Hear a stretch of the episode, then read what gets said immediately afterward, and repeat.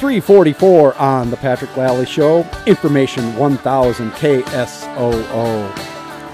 And we have as our guest somebody who's having a very big day today. That is Jolene Loetscher. She announced this morning officially, had the press conference and everything for the big mayoral bid for Sioux Falls mayor. That's uh, election is next April. Jolene, um, how are you? How do you feel? I'm good. I feel good. It's it's exciting. It's a relief in Yep. some ways to have it going and started, um, but knowing now the work really begins. Mm-hmm. Right? Exactly. Announcing is easy. It's it's super easy compared to you know it will be a lot of work, but I'm excited. I'm ready for it. Yeah. So you know what the first question is from everybody, right? Um, how tall am I? No, that's not. Um, they're surprised. Everybody's surprised that when I tell them, and I started, you know, rumors were out there. Rumors a- are, yeah, Maybe a week ago, because you got to. There are things you got to do to get ready for this, Yep. Mm-hmm. and it just leaks out, and then you had a, a release. And when I tell people, the first thing they say is, "Really?" Mm-hmm. They're just not expecting it. It's not. A, it's not a, uh, a hack on your candidacy at all.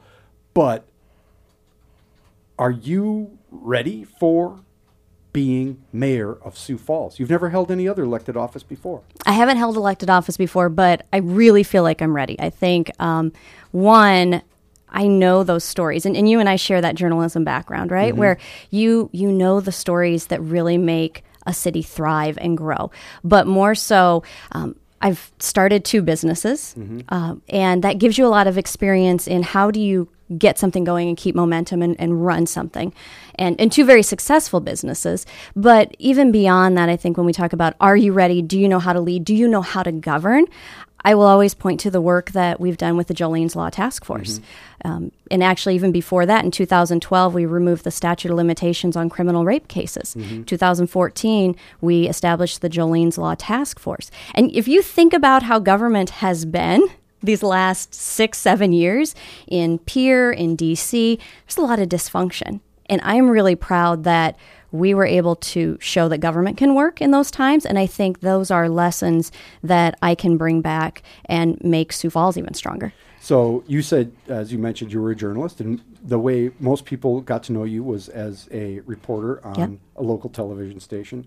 It was it was KELO. It was KELO. Yeah, it you, was. You worked at other places too. What was your journalism career? Give us the quick rundown of your journalism career. Yeah, so I was the person that at 19 years old walked into KTIV, which was the Sioux City NBC station, walked in on day one of an internship and thought, oh, this will be my internship for the summer. On day two, a reporter quit and they handed me a camera and said, you're hired.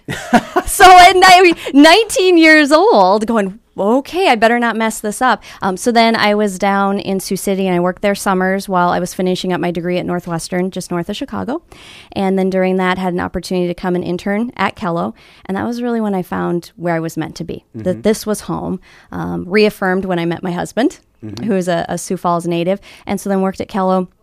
And then went back down for a very short stint down in Sioux City, and we just missed being here. Yeah, and this was home. You were an anchor, right? Like, wasn't that what you went back to do? I went, but yeah, yep, yeah. KTIV? KTIV. I went to Anchor. That's- Yep. I have that in my brain. Yep, as yeah. being right.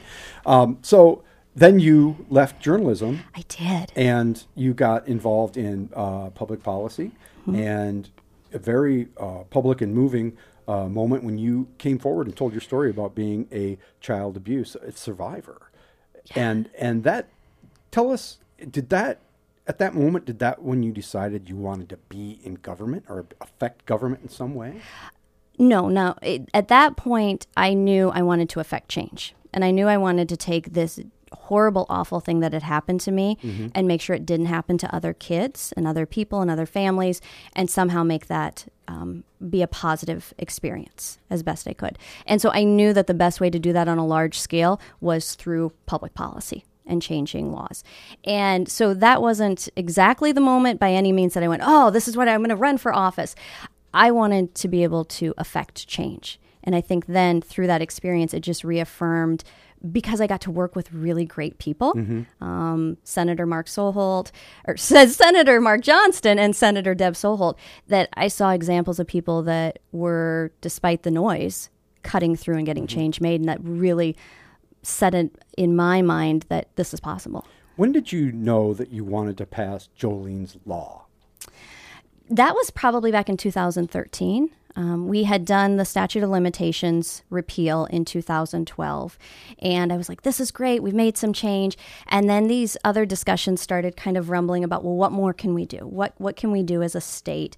Especially as I was able to share my story, and that was bringing other people forward and really take some of that darkness away from the stigma that lives with child sexual abuse survivors. Mm-hmm. And that was when there was discussion of, do we bring Erin's Law, which people may be familiar with? It mandates a K 12 curriculum about child sexual abuse. Mm-hmm. Can we bring that into South Dakota? And as we started to talk about that, the reality was we needed to better understand the problem if we were really going to solve the issue. Right. And so then that was when Jolene's Law really started to circulate and say, first thing we're going to do is study it. Yeah. Because there's a task force associated mm-hmm. that continues on beyond just passing of the law. It does. So, so there was the Jolene's Law, which became a task force, and then the task force created a 10 year plan.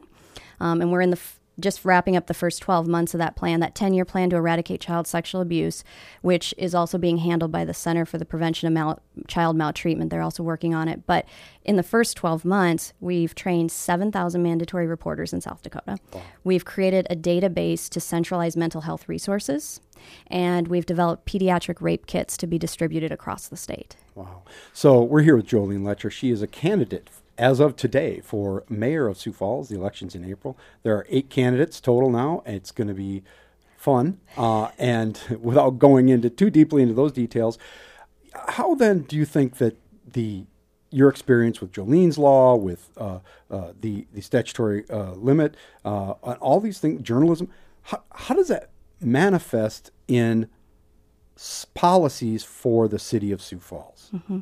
What and, do you want to do with this background that you have? Well, and I would also add to that for as far as experience goes, um, my husband and I started a couple businesses, mm-hmm. and that also taught us a lot. And I think that those skills carry through. I mean, we've got a dog poop pickup, which I know people go, "What?" Yeah. Um, we've done thousands of yards, and we're also part of the world's leading biotech pet company that does dog DNA testing. Mm-hmm. So we have a footprint in six states. So cumulatively, all of those experiences, I think, have taught me from a business standpoint how do you spend smart how do you make good investments? And I think we're at a stage in the city where we know what's happening with sales tax revenue. Mm-hmm. It's going down. So, what do we do from being creative from a business standpoint? And there's probably nothing speaks greater to being creative about business and bringing in income than I'm going to go figure out how to make money off of dog poop, right? I'm going to buy some buckets and a scoop. that's right? exactly. We got the buckets donated. So, there's some smart spending there. They're old Daylight Donuts buckets initially.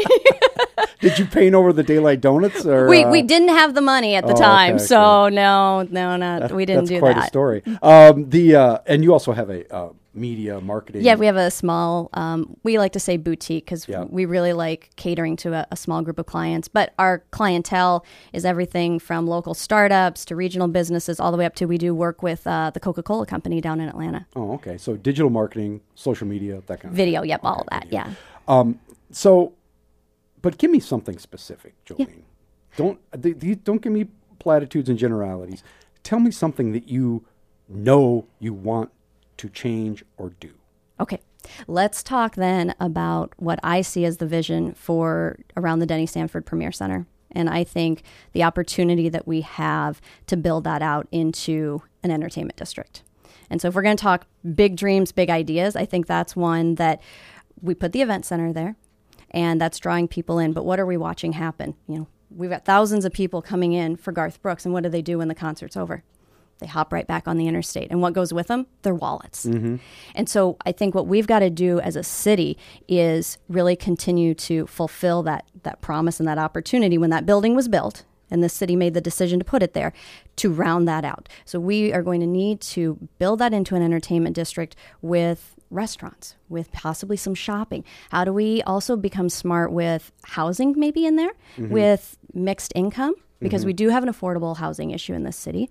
And, and there's a lot of affordable housing over there. And there is. And so, how do we also be sure that we're not driving those houses mm-hmm. out? Exactly. Because um, somebody could come in and buy a whole block and then. Yep. And so, how do we not forget that? Yep. And it, it is a it's a balancing act, right? Um, so that's if we're going to talk big dreams specifics that's what I would love to see. I would I would love to be sitting down with you in, you know, 4 years or 8 years and and Patrick going, "Man, I remember when you said this is what you were going to do." And I said, "Yep, and we did it." Um, there, of course, are many, many issues that we need to talk about: transportation, Yep. poverty, uh, uh, just budget priorities. We're not. We don't have any time for that today. No, So we need a couple hours. you're going to have to come back. I would love to. And this is going to be a great conversation going forward. We've got a ways to go, Mm-hmm. right? But we thank you very much for coming in today, and you know, good luck. Thank you. I'm excited, and I just thank you guys for letting me come in on a Friday. No problem. this is the Patrick Lalley Show on Information 1000 KSOO. You keep